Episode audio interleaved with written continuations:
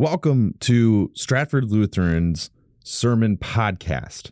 I am Pastor Alex, and this is a podcast that each week will deliver a new sermon message. These are taken directly from our ongoing sermon series, and you can find them in on YouTube if you would like to watch them. But these are here for your listening pleasure. And I am so thankful that you have taken this opportunity to hear this particular sermon. And as always, if you have any questions, you can reach out to me. I am on Instagram at quorum.dale.life. You can reach me at Undying Light Ministries as I host that podcast, Undying Light, and I'm a co host of a Matter of Truth podcast. This is just a means to allow my sermons to uh, be listened to at your convenience as a listener. And again, I just want to say I am very appreciative of you taking this opportunity to listen. Now, here's this week's sermon.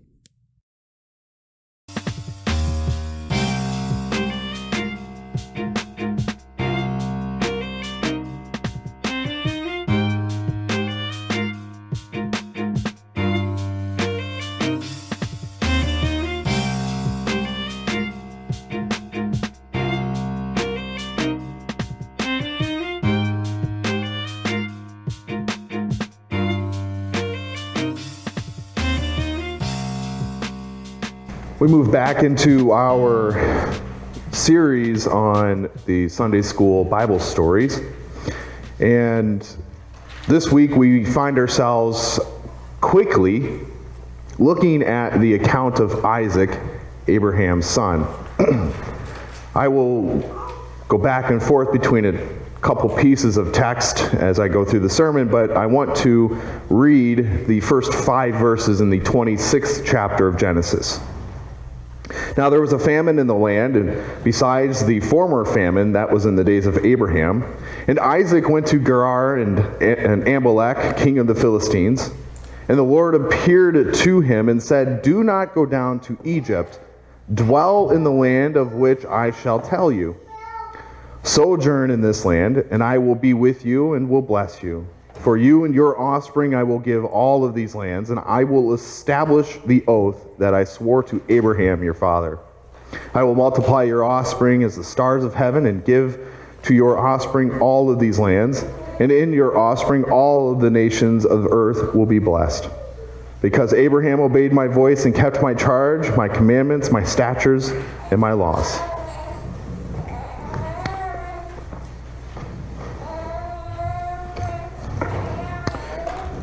As I just mentioned, we're only going to spend one quick moment looking at the account of Isaac, more or less because Isaac finds himself nestled between a great father, Abraham, and then being a great father to a great son, Jacob, who we will start to unpack next week. But as I was putting this together this week, it, this thought kept coming back to me that there was something very significant that happened in Genesis that we haven't really touched too much on yet. And this is found in Genesis chapter 16 with the birth of Ishmael. And I started to ponder this that Isaac and Ishmael are, are essentially half brothers, if you would. But there's still some sort of rivalry there. And we will unpack that in today's sermon. But I started to think, as we move through Scripture, we've encountered these rivalries before. If we go back a number of weeks, we remember the account of Cain and Abel, the first sibling rivalry, really the first born children in our world. And this continues on through history. And I found a couple accounts that I, were kind of fascinating to me. I'm sure you know who Harry Houdini is, a great musician or uh, magician. But yet, many people may not know that he had a younger brother, Theodore. Harry wanted Theodore to be successful, but not quite as successful as he was. He wanted him to do well in his life, but not near as well as he was doing.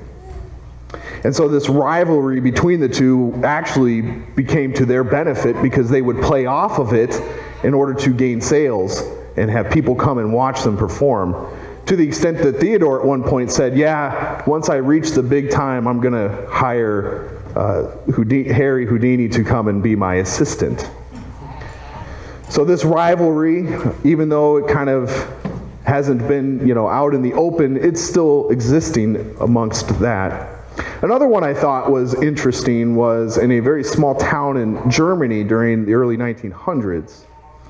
Two brothers, Adolf and Rudolf Dassler, who become the uh, founders of two predominant companies we know today, is Puma and Adidas.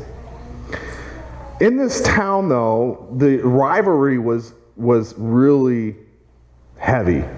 So much, in fact, that if you worked in the Adidas factory, you had a certain pub, grocery store, place of worship, everything that you could go to. You did not cross the boundary to the Pumas.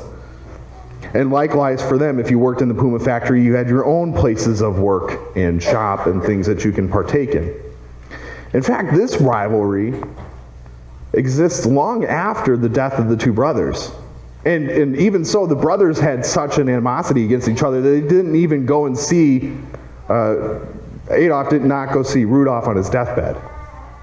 There was such a distaste between the two.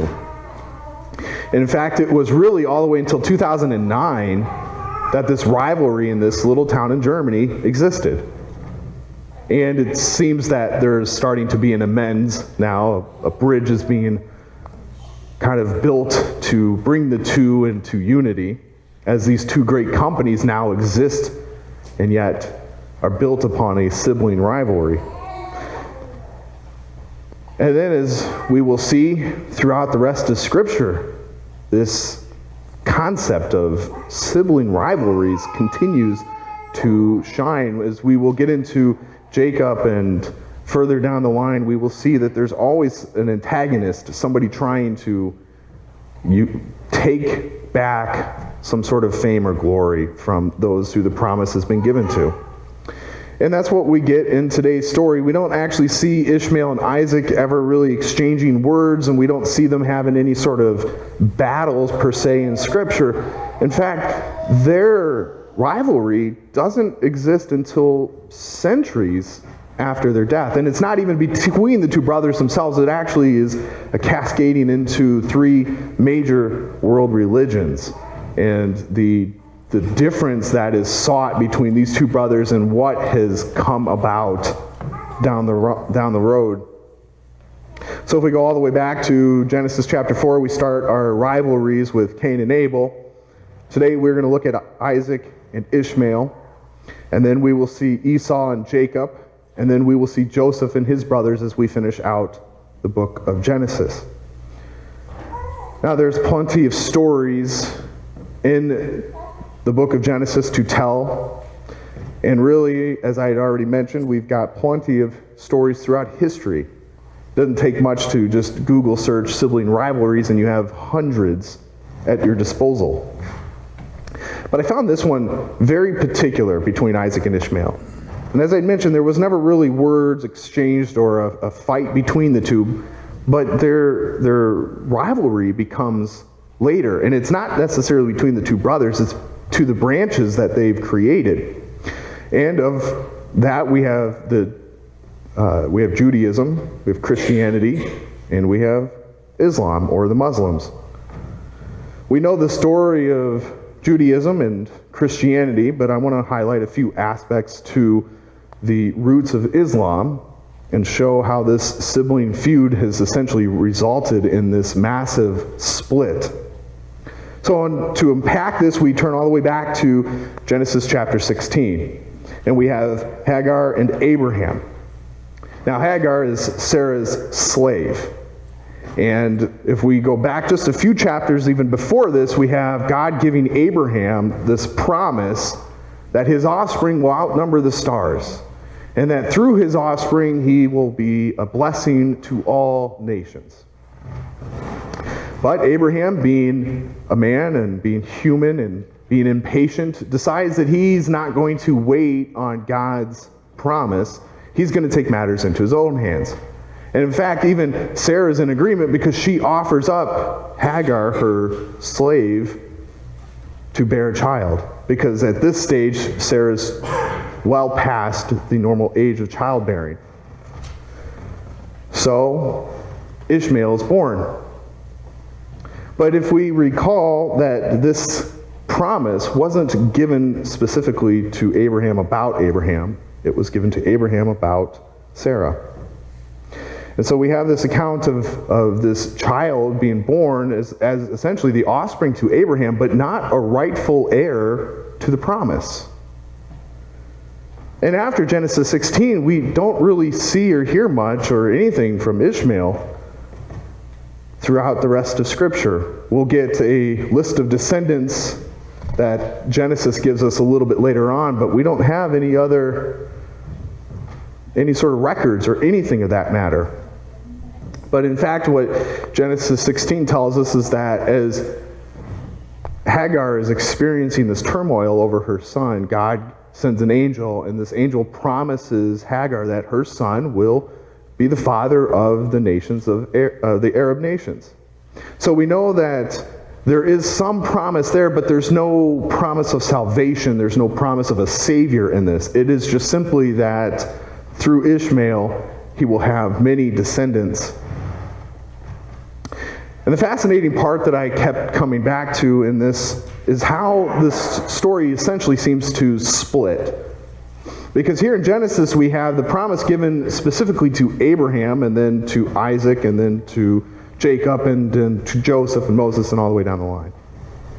And so we have a really cohesive record, according to the Jews, in how this promise was given. But yet, we have three major religions based upon this one account in Scripture. So Muhammad comes onto the scene some 600 years after the life and death and resurrection of Jesus Christ. He starts making these claims that Gabriel has visited him and is telling him that the Jews essentially have misinterpreted the promise. In fact, that it wasn't Isaac that was supposed to be the, the bearer of the promise, but it was actually Ishmael. And so, through the descendants of Ishmael, they believe that they are the true inheritors of the promise.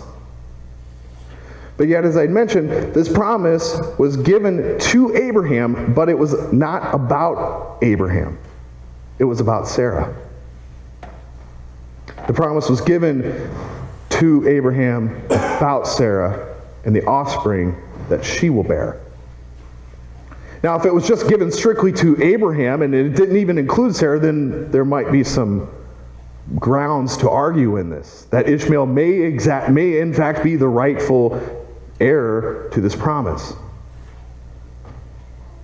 And in fact, if we look at the Islamic tradition, they do trace all of their roots all the way back to Ishmael because they believe that he was the sole inheritor of this promise. But yet, the unfortunate side is they have misinterpreted Scripture.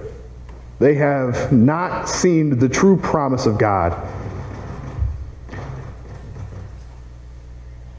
And in fact, as we examine these promises, we remember that it's to Sarah, not Hagar, not Ishmael, nobody else but to Sarah and her offspring. But yet, they have this explicit chain going all the way back. All the way back to Ishmael, over the account of him being essentially the firstborn.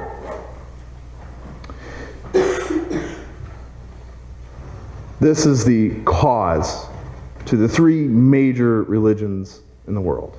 This one split, this essential misinterpretation of the text.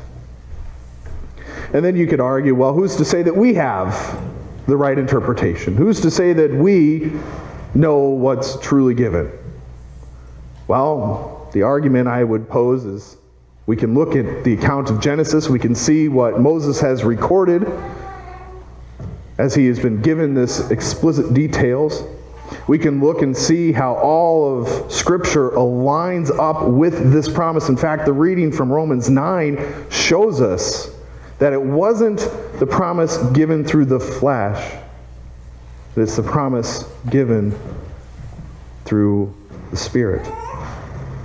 So it wasn't just given to Abraham and then passed on to Ishmael, but it's given to Abraham that in the right time God would deliver his promise and Sarah would bear a son, Isaac. Isaac, whose name means laughter, is born to Sarah and Abraham late in their lives.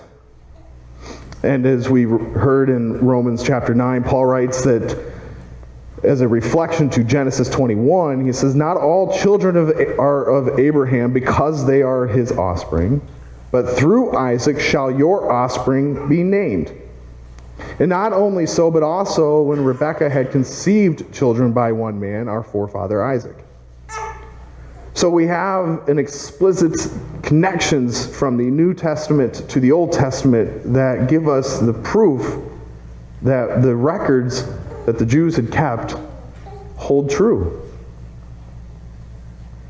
And so, sadly, based upon our knowledge of how the Muslim faith came about, we know it is simply on a misinterpretation of Scripture.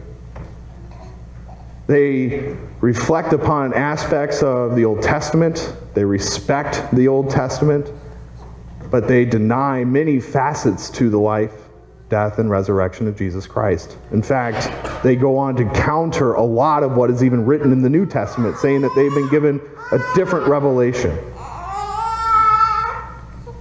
And so, out of this, these two brothers, we have three major religions. I can't fathom another sibling rivalry that has produced such a thing in the history of the world. Yes, we can say, well, those two brothers in Germany who founded two companies, that's significant, and it is. But when it comes to the faith and eternal presence of people in this world and in the next, this is significant. Because this is our ammunition to go into the world and to show the world that the promise is given freely to all people, including the Muslims. Even though they think that their descendants are back to Ishmael, in fact, it doesn't matter where their descendants go to, it's what they believe. As we've looked at the promises that God had given Abraham, it is to be a blessing to all nations, not just the nation of Israel, not just to these select few through history, but to all people. So Abraham will soon now pass away in our text as we move through Genesis. Isaac goes on to marry Rebekah, and he has two sons, Esau and Jacob. To which we will look at that rivalry closer next week. And as I read in the opening of today's text, the promise given to Isaac is the same promise given to Abraham. So we have this promise echoed on Genesis 12, 15, 17, 22, and 26, and so on. It just continues to be regiven. It's the same promise over and over and over again. Because we forget. We forget the very beautiful things that God has promised us eternal life and salvation, freedom from the punishment of sin, forgiveness of sin, freedom as a Christian. And even as Abraham has faulted in his time, Isaac does the same. But yet, God remains faithful in his promise. In fact, if we were to really survey the life of Isaac, we find a few accounts of him blatantly lying. And in fact, it's the, very similar to what his father Abraham did. Both lying to protect their wives. At least they thought. See, Isaac goes on to say that Rebekah is not really his wife, but his is his sister. And I think this lie is even just deeper yet than just something that's on the surface, a very simple lie. But this is something that we in today's world have done from time to time in our life. This lie conveys a distrust in God. And in fact, it's one that brings question of whether God will protect us or not. And so, as Isaac is standing here and he's lying about his wife being his sister, he is distrusting in God. And I would venture to say that we've all experienced this same sort of moment in our lives where we have not placed our full and utter trust into God's hands. And really, as we survey today's climate, that is screaming examples. With all the diseases we face in life, with all the sicknesses that we face, especially with COVID and this crippling fear that it has caused in our lives, have we lost trust in God? Have you given over to living in fear of what tomorrow might bring? simply because you fear something that the world is pressing on us. And it doesn't matter what it may be. It could be terrorist attacks, it could be persecution to the church, it could be anything. Fear encompasses every aspect of our lives. And so the question to pose in our minds today is Have you lost trust in God? I'm going to read what Jesus says here in, the, in Matthew. He says, Therefore I tell you, do not be anxious about your life, what you will eat or what you will drink, nor about your body, what you will put on. Is not your is not life more than food, and the body more than clothing? Look at the birds in the air. They neither sow nor reap nor gather into barns, and yet your heavenly Father feeds them. Are you not more value than they are? And which of you, by being anxious, can even add a single hour to the span of his life? So the question we can ask ourselves is why are we so anxious? Why are we so fearful? Is it simply because we've stopped trusting in God and we've allowed the lie of the evil one to sit in our ears? Just as Isaac did, he was fearful of his wife he did not trust in God, and so he commits a sin. And it's the same thing that it echoes through Scripture. Adam and Eve did the same thing. Abraham did it. Noah did it. Obviously, we know Cain kills Abel. And it's just echoed all through Scripture and well into today's climate, to today's church, where we have not placed our full and utmost trust into God. See, aren't we promised in Scripture that it is God and God alone who numbers the days of our lives? He knows the very elements of every passing second in our lives. And yet we fear over am I going to make it to the end of this week? Am I going to get into a car accident when I go grocery shopping? Am I going to get sick and end up in the hospital and potentially die? We forget these very simple promises given in Scripture that God is the one who controls our lives, not us. And we try, though, to cling to this reality that we've created for ourselves that if we do these things, then we will stay healthy and we'll stay ahead of the curve if we drive the right speed, we may not get into an accident. If we don't go into large crowds, and we probably won't get sick. We try to do all of these things to prevent us from harm. And it is just simply that we have placed our trust in the wrong hands. We try to cling to it, not realizing that it is, in fact, God and only God who has this power. The same question really is posed to Isaac when he lies about his wife. He relies upon himself to do something that God has promised to do to, for him. That through his descendants, through his offspring, the same promise given to Abraham. But blatantly, Isaac is lying because he fears what this Philistinian king will do to his wife. Now, there's many more unique stories that can come from Isaac. While there may not exactly be this direct confrontation between Isaac and Ishmael, this feud will take place later in history. Isaac seems to be nestled in the middle of two great and tremendous stories in Genesis.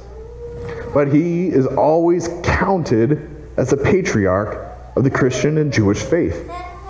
Isaac is the son of a great father, Abraham, and in turn, the father to a great son, Jacob.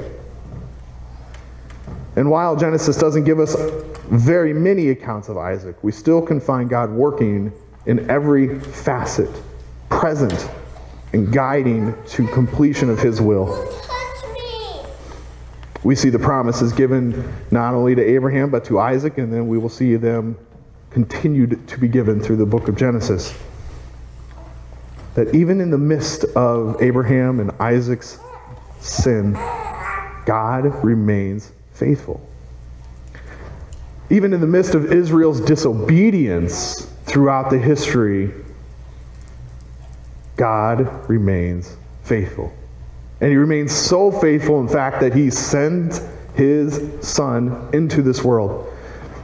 Two accounts of which one we just read in John 3 16, and just a few weeks ago we celebrated the birth of Christ. God is faithful. He will continue to uphold his promise despite our disobedience. That same promise of Jesus Christ not only given to Abraham and Isaac and to Jacob, but to us as well. Even in our doubt, even in our moments of despair and sin, God still comes to us. He declares us righteous. He forgives us of our sin. And to be honest, I can't think of anything better to kick off this new year than just simply that truth that God forgives you and He will remain faithful throughout your life. Amen.